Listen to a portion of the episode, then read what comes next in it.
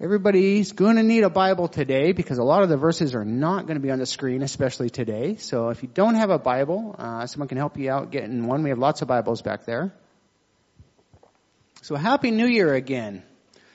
You know, you wonder, what type of message should we give on New Year's? The first message of the year. What type of message you think? Should it be one of like encouragement or one of reflection or maybe even rebuke?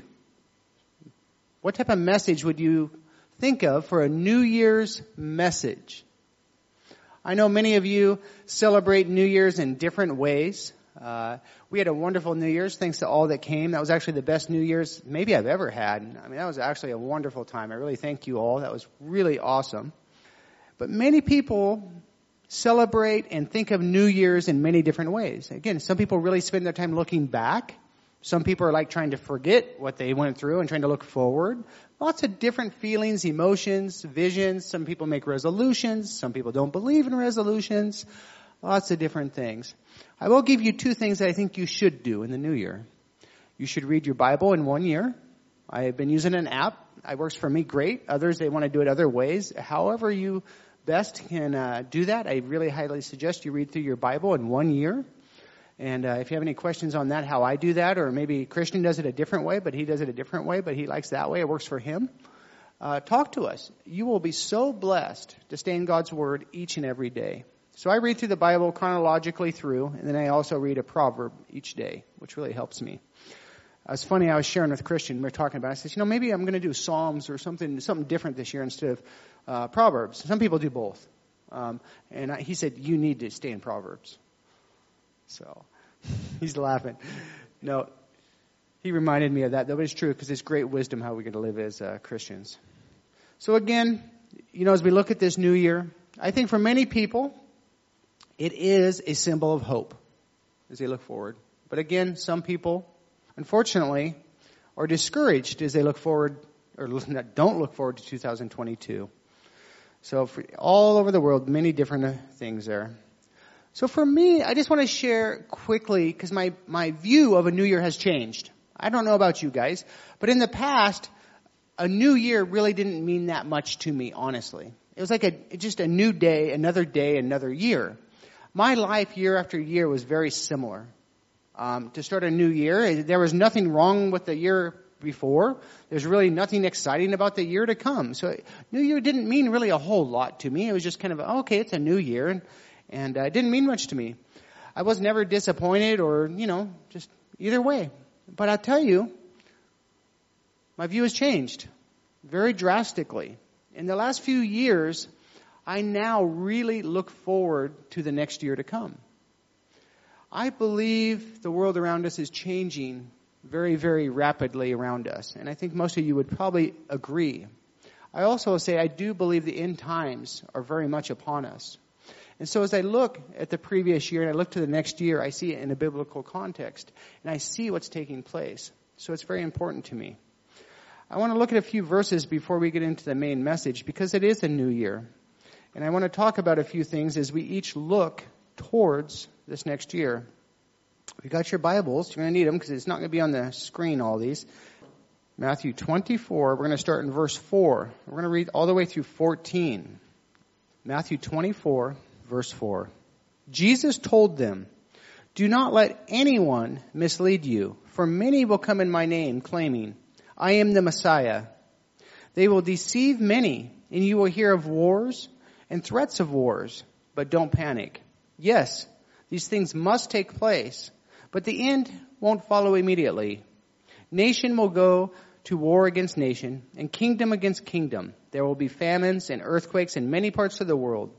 But all of this is only the first of birth pains, with more to come. Then you will be arrested, persecuted, and killed. You will be hated all over the world because you are my followers. And many will turn away from me and betray and hate each other. And many false prophets will appear and will deceive many people. Sin will be rampant everywhere, and the love of many will grow cold. But the one who endures to the end will be saved. And the good news about the kingdom will be preached throughout the whole earth so that all nations will hear it, and then the end will come. Jesus clearly lays out in these passages what the world will look like and the things that will take place before his second coming. I see many of these verses, as we've just read, have already came true or impartial. And what's interesting is we see many of these things coming true. The world has actually endorsed these things that are coming true. I'm not sure how all of you view end times, but Jesus does give a clear outline what must take place before the rapture here. Look at verse 9. Lovely verse. It says, Then you will be arrested, persecuted, and killed, and you will be hated all over the world because you are my followers. These times are coming very soon, I believe, into the church. And as we see that, one thing we've also saw in society or in the world is many definitions of things have changed. I think we've seen it. So we, as followers of Jesus, as Christians, will be defined another way because of our faith. That makes sense? They're going to put a label on us. Yes, it's Christians, but we're going to have a different label. Terrorist? There's lots of labels they're going to place on us. Then under this false label or this false pretense, we will be arrested, persecuted, and some of us even killed. You will be hated all over the world because you are followers of Jesus. These are Jesus' words, not mine. I mean, it sounds kind of downer, right? But I think we need to start there. We know which direction the world is heading. It's in God's Word. We're seeing it play out before our very eyes. We know it because we study God's Word, because we read our Bibles. But, we'll turn the page now. There's hope. There's hope in Jesus that most of the world doesn't know. Turn to Revelation. Revelation 22. We're looking at a couple different verses. We'll start with Revelation 22 verse 7. Look, I am coming soon. Blessed are those who obey my words of prophecy written in this book. We'll just kind of skip down to verse 12 and 13. Look, I am coming soon, bringing my reward with me to repay all the people according to their deeds. I am the Alpha and the Omega, the first and the last, the beginning and the end. All that have called on Jesus as their Savior will spend eternity in heaven with Him. Look at, just turn back a page to Revelation 21. Look at verses 1 through 4. John speaking here. Then I saw a new heaven and a new earth, for the old heaven and the old earth had disappeared, and the sea was also gone. And I saw the holy city, the new Jerusalem, coming down from God out of heaven like a bride beautifully dressed for her husband. I heard a loud shout from the throne saying, look, God's home is now among his people. He will live with them and they will be his people. God himself will be with them. He will wipe every tear from their eyes and there will be no more death or sorrow or crying or pain. All these things are gone forever. Each of us, as followers of Jesus Christ, each of us have been indwelled by the Holy Spirit, have had our eyes opened to these biblical truths. And as we see these biblical truths of what's taking place in the world around us, as the end times unfold, but within we see the hope that each of us have in Jesus Christ, what will be your focus in 2022? I've been mentioning, as I mentioned earlier, we need to be in God's Word, each of us. I think it's a great start to be reading through your Bible in one year. That doesn't, and by the way, I think personal study is different. Um, you can choose a book maybe to study. I believe we must be a church of prayer and lifting each other up in prayer. I've been pitching this prayer app. Uh, you can use a journal. You can do it however you want. My point is to be in prayer and spending time with God each and every day. We need to be in fellowship, as you all are here today. We need to be in corporate worship and taking of the Lord's Supper or communion, which we'll be doing today. These are things as we look towards 2022. These are simple things, but obviously, as we know, in the last few years, the church hasn't been doing that. These are great. But knowing what we know, that Jesus' second coming is coming quickly, I want to add one more thing. We must go out and preach the hope of Jesus Christ unconditionally. Today we're going to continue the story as Jesus will show each of us by example what we must do if we are Christians in 2022. So let's begin today's passages. Got your Bibles? We're going to be in Luke chapter 4, verse 38 we'll start. As you turn there, remember Christian shared last week, and he shared a message how each of us need to be like the disciples and follow Jesus unconditionally. Now, we're going to see an example by Jesus. Luke chapter 4, verse 38 through 39. After leaving the synagogue that day, Jesus went to Simon's home, where he find, found Simon's mother-in-law very sick with a high fever. Please heal her, everyone begged. Standing at her bedside, he rebuked the fever, and it left her. She got up at once and prepared a meal for them. Very interesting passage. Again, this passage is continuing from last week. As Jesus had been teaching and performing miracles in the synagogues as Christian taught on. Now I'm sure it's later in the day and Jesus and the disciples have now returned to this house, Peter, Simon Peter's house. Now I assume looking to rest, to relax, to eat dinner, to eat supper. But there's a lot that's going to take place. And I want to look at Mark's account real quick because it gives us a little more detail. So Mark chapter 1, verse, we'll look, start in verse 29. Mark chapter 1 verse 29, a little more detail. After Jesus left the synagogue with James and John, they went to Simon and Andrew's home. Then it continues telling about how his mother-in-law was sick. So what we learn from this account that Jesus came to Simon's house with James and John, and I'm sure to enjoy some food and some fellowship as they had been busy teaching and preaching and Jesus had been performing miracles all day in the synagogue. Yet what happens on their arrival to the house? They come to the house and Simon's mother-in-law is very sick with a high fever. This, this was the person that would have provided the hospitality for these men coming over. And yet she's sick. So Jesus, we read in the story, Jesus goes to her bedside, rebukes the sickness, rebukes the fever, and she's healed. There's probably a lot of sermons preached right here just on these few verses. What I see, just a, a quick kind of few points, what I see is that Jesus' healing here was complete for this woman. It was instantaneous. No further rest was needed for this woman. No other medicine was needed. She was able instantaneously to get up and serve others and use the gift of hospitality that she had been given. There's no other healing like this, is there really? As we hear some of our friends that are sick, they'll probably have many days to recover. This was special. Jesus touched this woman, rebuked that fever, and she was instantaneously healed.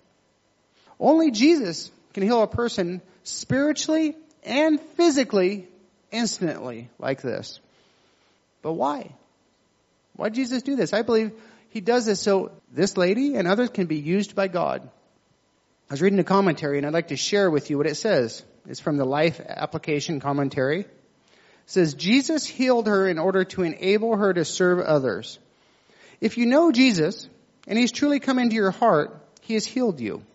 He has not, however, healed you just to make you whole. He has also healed you so you might extend his healing touch to others. Let's continue and see what the rest of this evening holds now that she is healed and they're all at the house. Look at verses 40 and 41. Luke chapter 4, there it is. 40, 41. As the sun went down that evening, people throughout the village brought the sick family members to Jesus. No matter what their diseases were, the touch of his hand healed everyone. Many were possessed by demons, and the demons came out at his command shouting, You are the Son of God. But because they knew he was the Messiah, Because they knew he was the Messiah, he rebuked them and refused to let them speak. There's a lot going on in this house. So, so many people during this time in this evening has experienced these miraculous healings. Even we read being restored from demonic possession. You know, again, this whole section here, you could preach a whole message from this. Just these two verses. But again, I just want to look at a few, po- few points that each of us, as followers of Jesus, can apply to our own lives. First thing I noticed, it was late. It was after the Sabbath had ended. It was dark. So now that the Sabbath had ended, these people came and they brought their families, their sick family members to Jesus to be healed. Because remember, it was a Sabbath before that. This is a beautiful picture, I imagine. As these groups of people are taking their family members who are sick, carrying them, or whatever means they had to do to get them to Jesus, coming there with hope that they haven't experienced, excited that Jesus could heal them. Jesus is sitting there. I don't know what the house looked like exactly, sitting there somewhere. And these people are coming in, coming to Jesus, hopeful, faithful, believing that Jesus could heal their loved ones. It's a beautiful picture.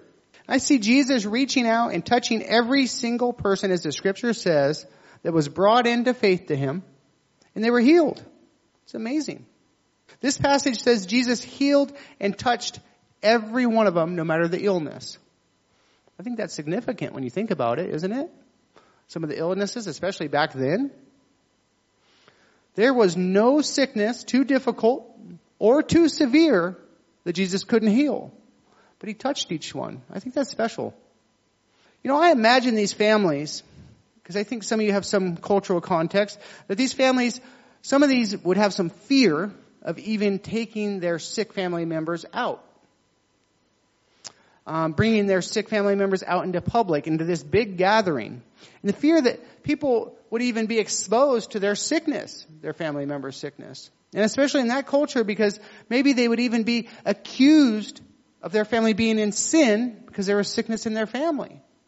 It'd be out in the open, right? People would know that there was sickness in their home then. We can all relate to that, huh? The passages don't mention that, do they? They don't mention fear.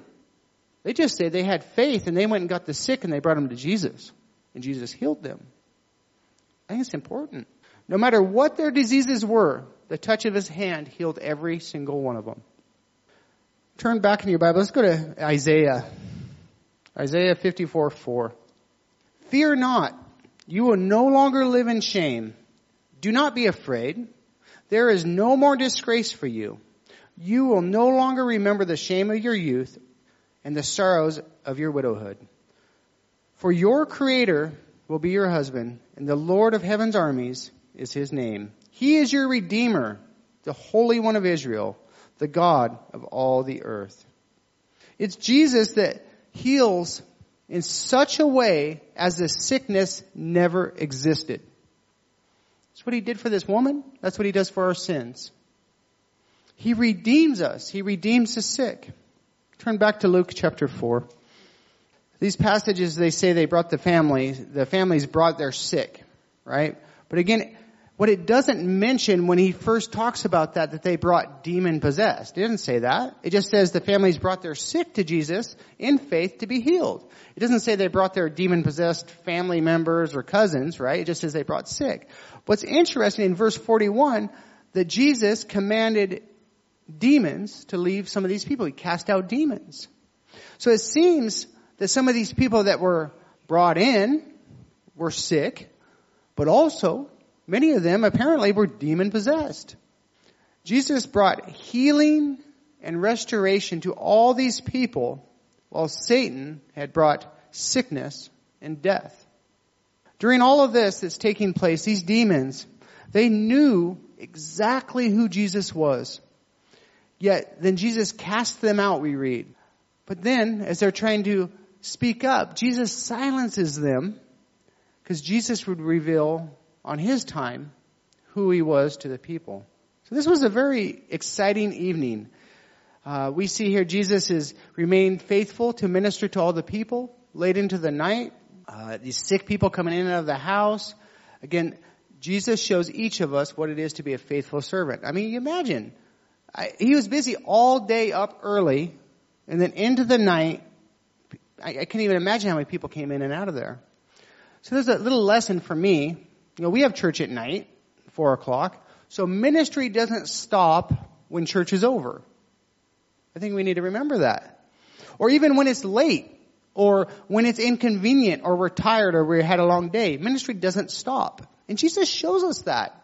He was going to this house, I'm sure, to have rest and food.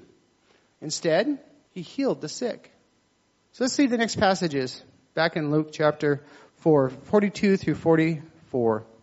Early the next morning, Jesus went out to an isolated place. The crowds searched everywhere for him.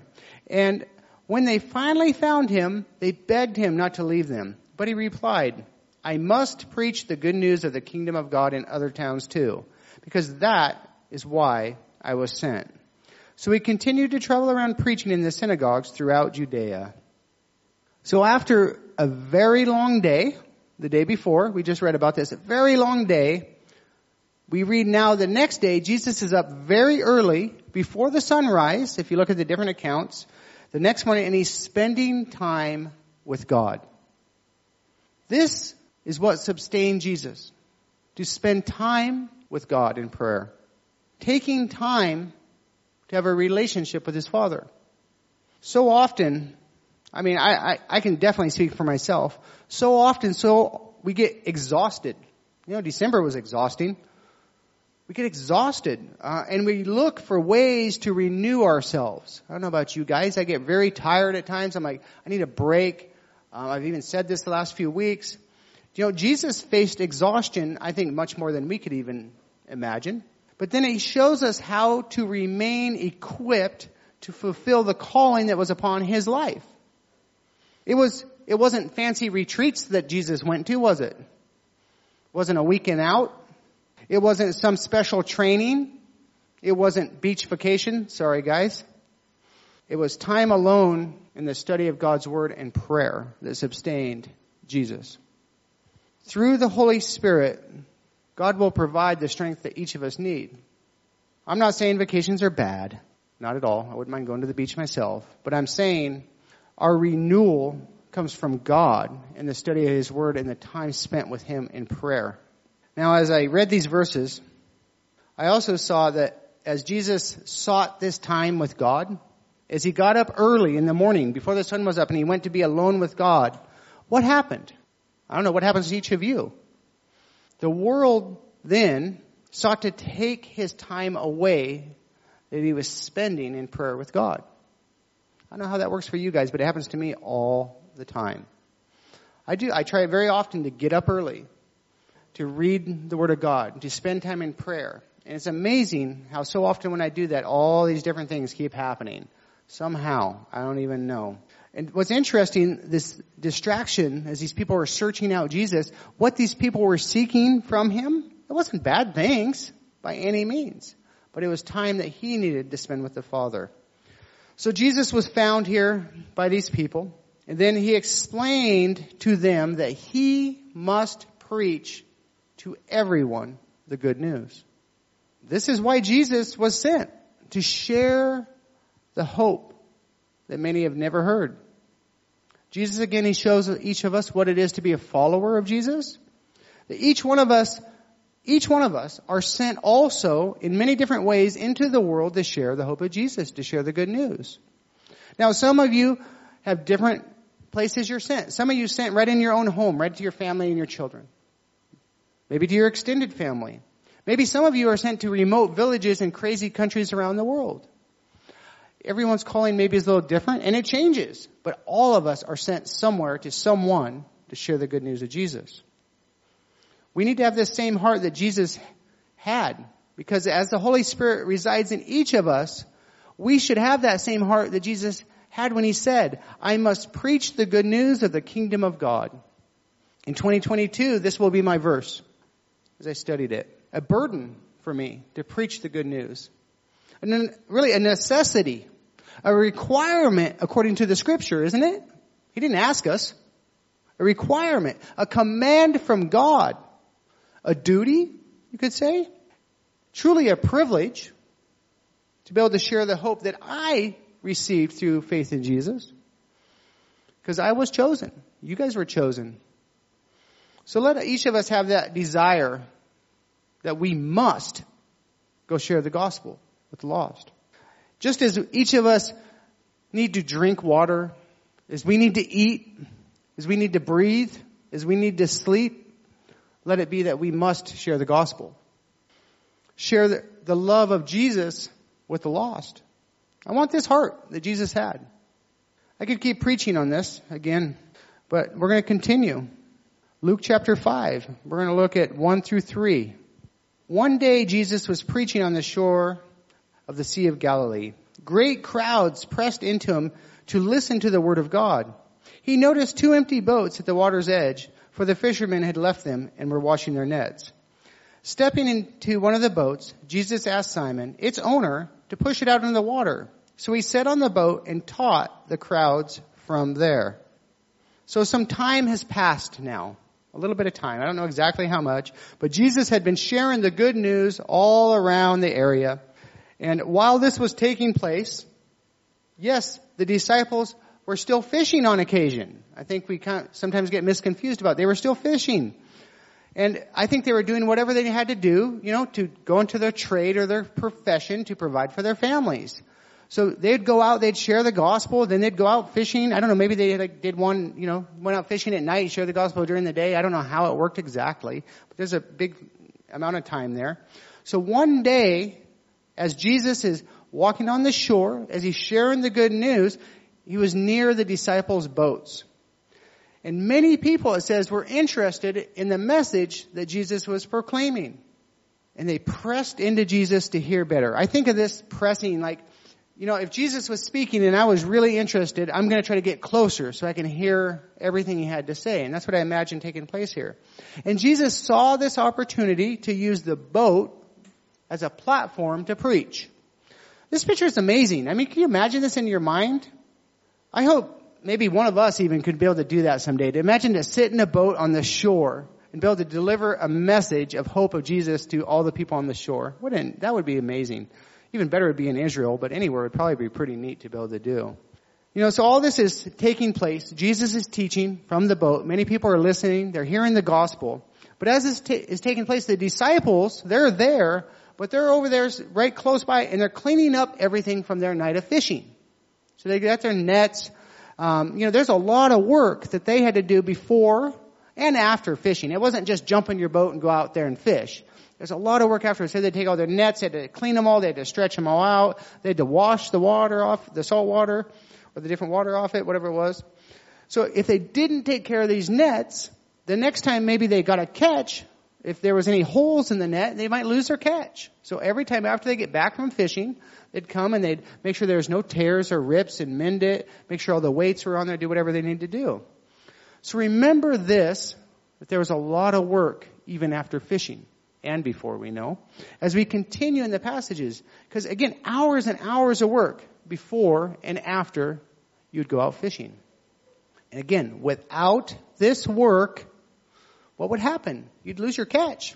Very likely, you could rip your nets. So again, you needed proper boat maintenance, or you could sink in the lake. You needed all these things that took a lot of time and resources before this big catch. So let's look at verse 4.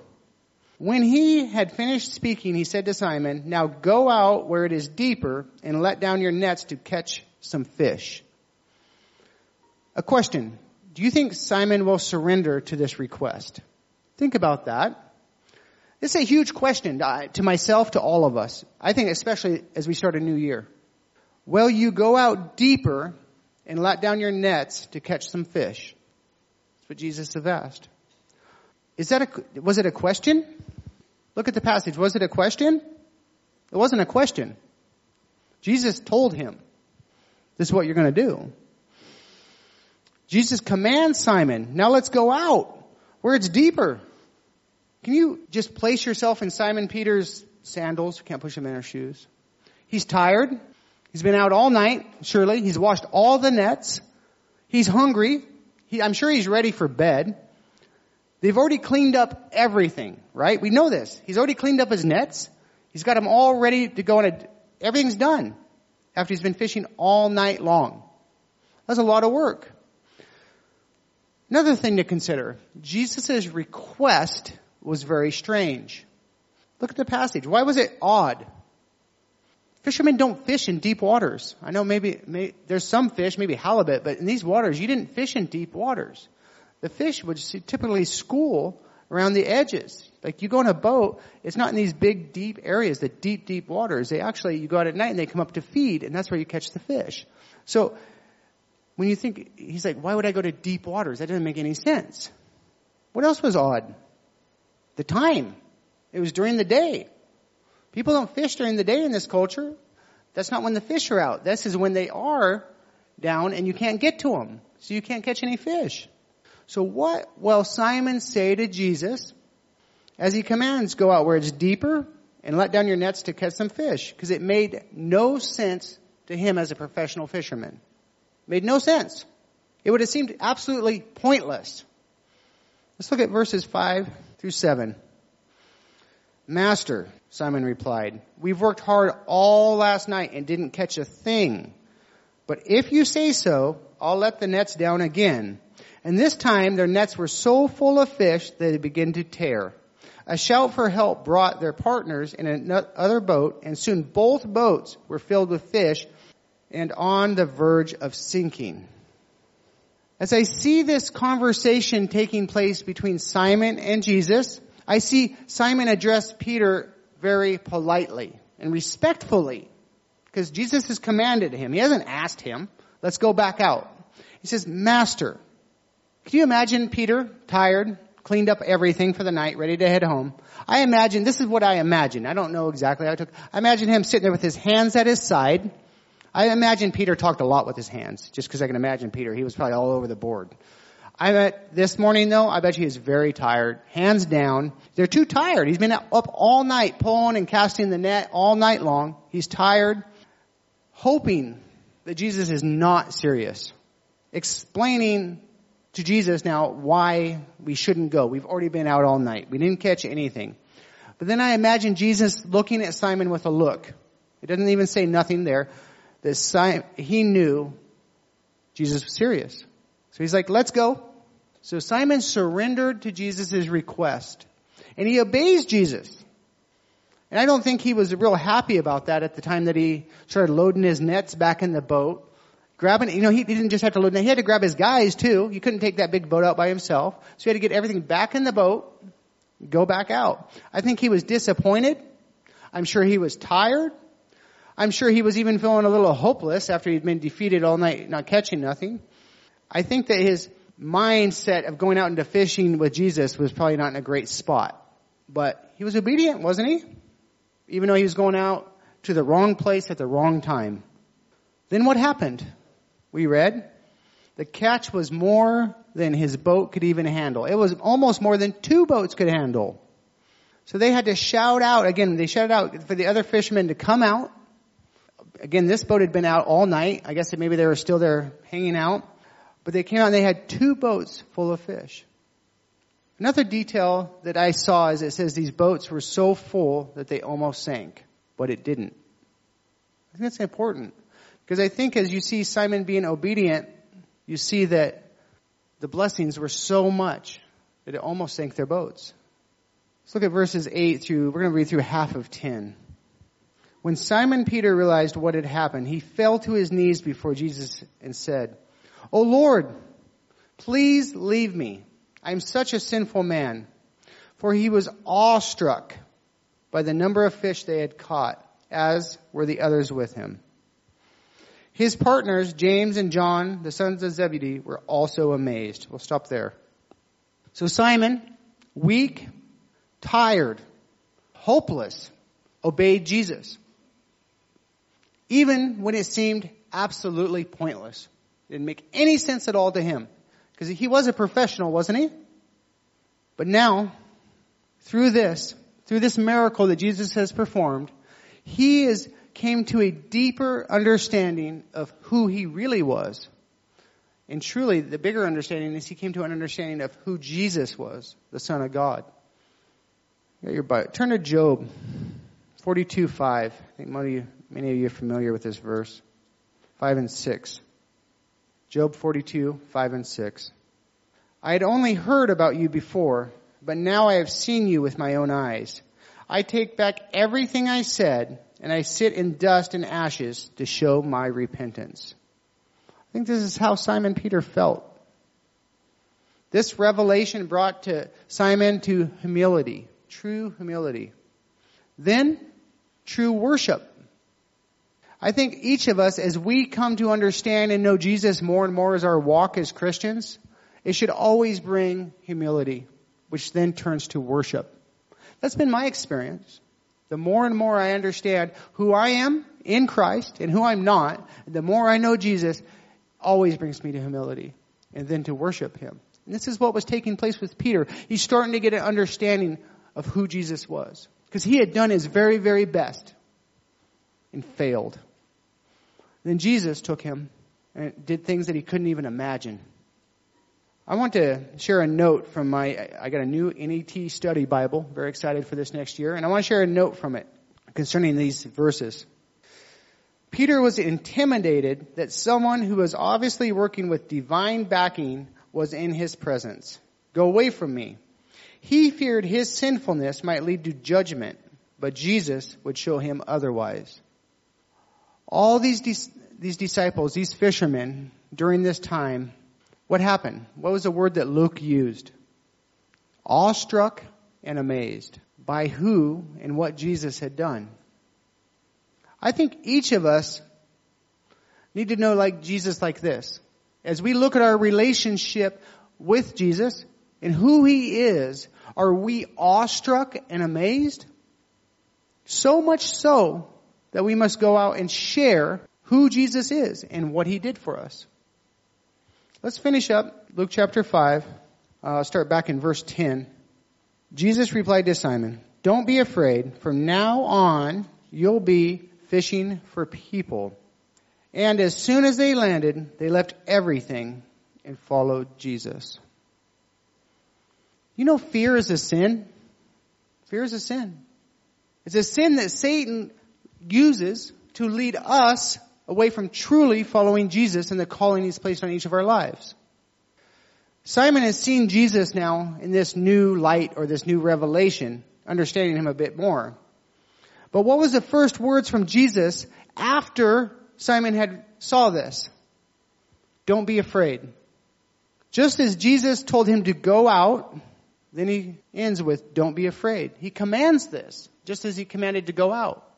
You cannot be full of fear and trust and still follow Jesus. These two, they, they don't go together. It doesn't work. So I was studying my new Bible, my new NET Bible. It was one of the notes mentioned that several of us, primarily Westerners, correlate fishing very often with a fishing pole. I mean, when we think let's go fishing, and we think of grabbing a fishing pole. Now, I know we all know here that in Jesus' time we use nets. They use nets, and they even use nets around here. But our mental, like, we think of fishing, we think of fishing poles. Many often, unless there's any professional fishermen in here. But when Jesus uses this analogy for fishing, it should invoke a picture in our mind. That's why he uses this.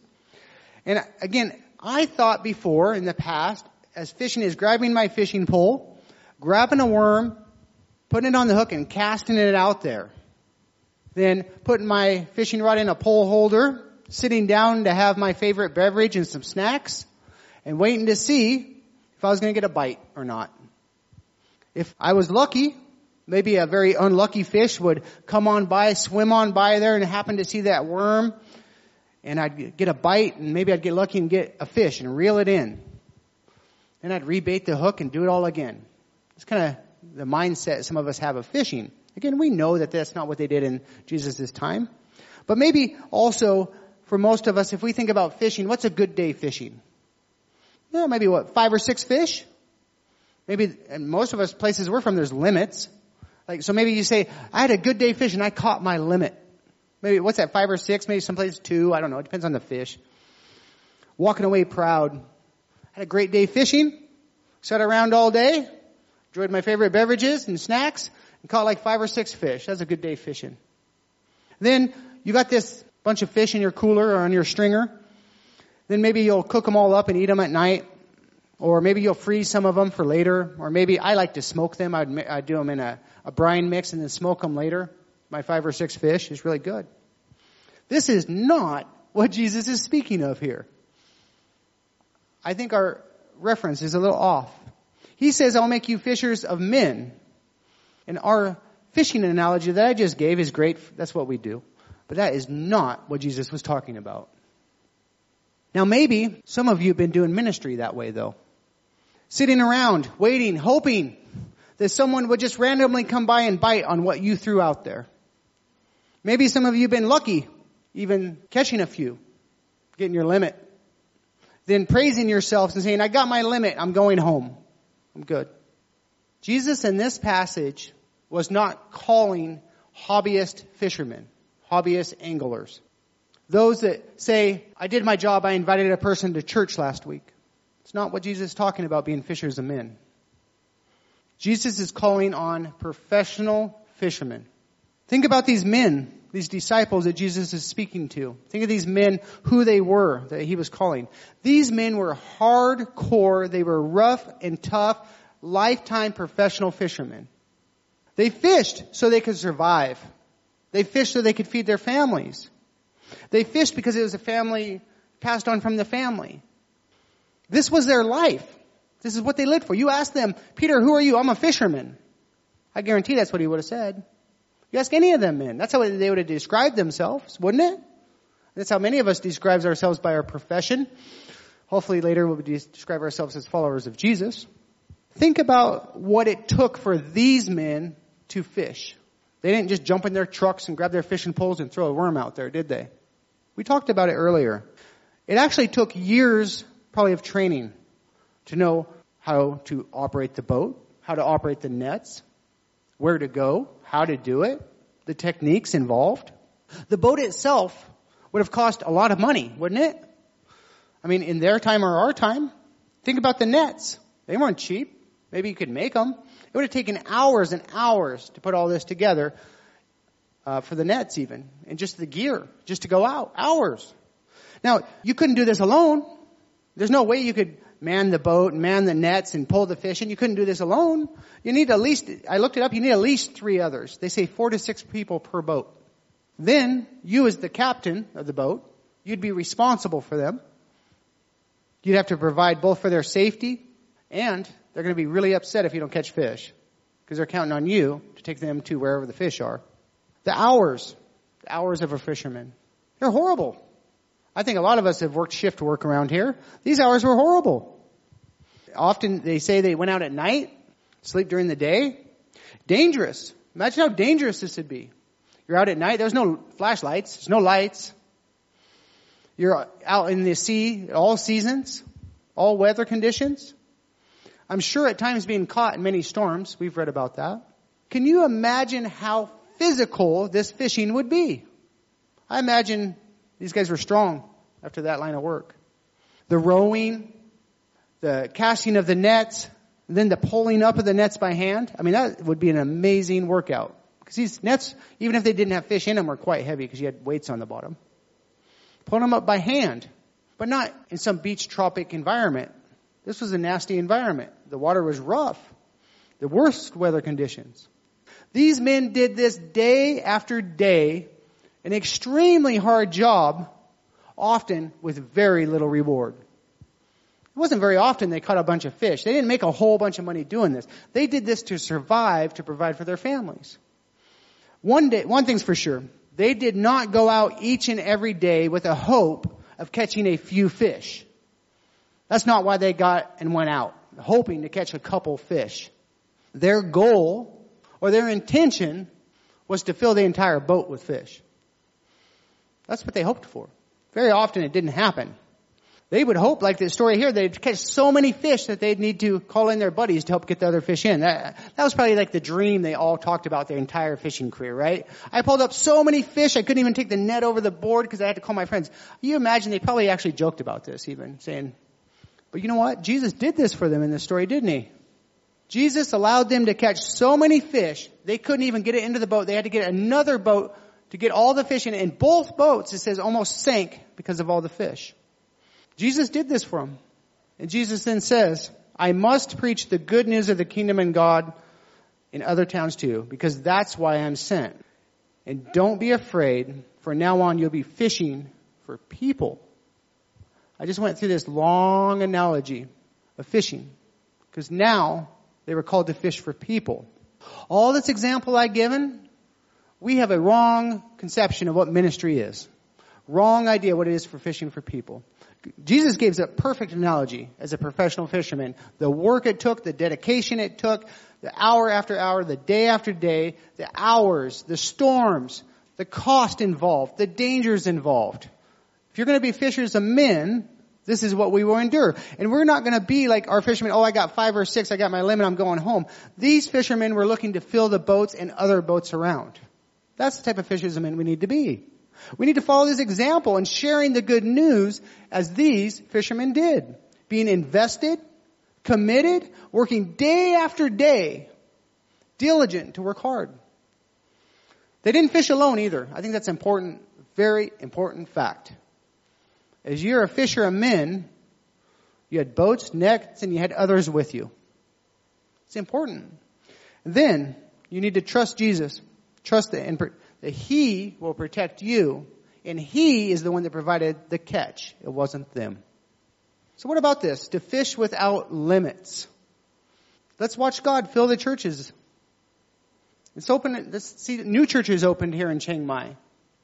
So this year as we begin, I want to see professional fishermen, not hobbyists, to see what God will do with people that are faithful to go out and work in ministry just as these people work as professional fishermen. To go out and preach the good news of Jesus. To have it, that you have a burden in your heart that I must preach. I want to read a quote from Warren Wiersbe. Consider the fact that fishermen generally have the qualities that make for success in serving the Lord. It takes courage and daring patience and determination to work on the seas. It also takes a great deal of faith. Fishermen must be willing to work together. They use nets, not hooks, to help one another. They must develop the skills necessary to get the job quickly and efficiently. If I had fished all night and caught nothing, I probably would be selling my nets, not washing them to get ready to go out again. But true fishermen don't quit. Peter kept on working while Jesus used his ship as a platform from which to address the huge crowd on shore. Every pulpit is a fishing boat. This is a quote from Vernon McGee. A place to give out the Word of God and attempt to catch fish. So as we look at 2000 22, I pray that this church and every church, it'd be a must in your hearts that you would preach the gospel. And we would fish like professional fishermen, like these fishermen fished. Today we are going to take communion, and we're going to do a little bit different today. I, uh, I've shared with some about this. We're going to do in small groups. We're going to take communion. I pray that each one of you would share in your smaller groups, if your family or uh, whoever you're with, what communion means to you. What it means that his body was broken for you.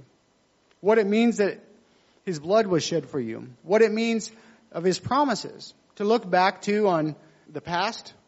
To look at the promises of the future. And just to start this new year in communion with the Father and really just looking what this year can have for us. And I think if we want to see true revival here in Chiang Mai, it truly begins with a heart and a desire to preach the gospel. That's what Jesus said. I must preach the gospel. It wasn't like, there's no option. That's why he was sent, as it said. That's why each one of you are here today. I pray that right now you would just uh, take some time to examine yourself and your walk with Jesus this last year. Take some time to examine um, your current relationship with Jesus. And then I'm going to come back up and we'll break into smaller groups and then we'll close with worship.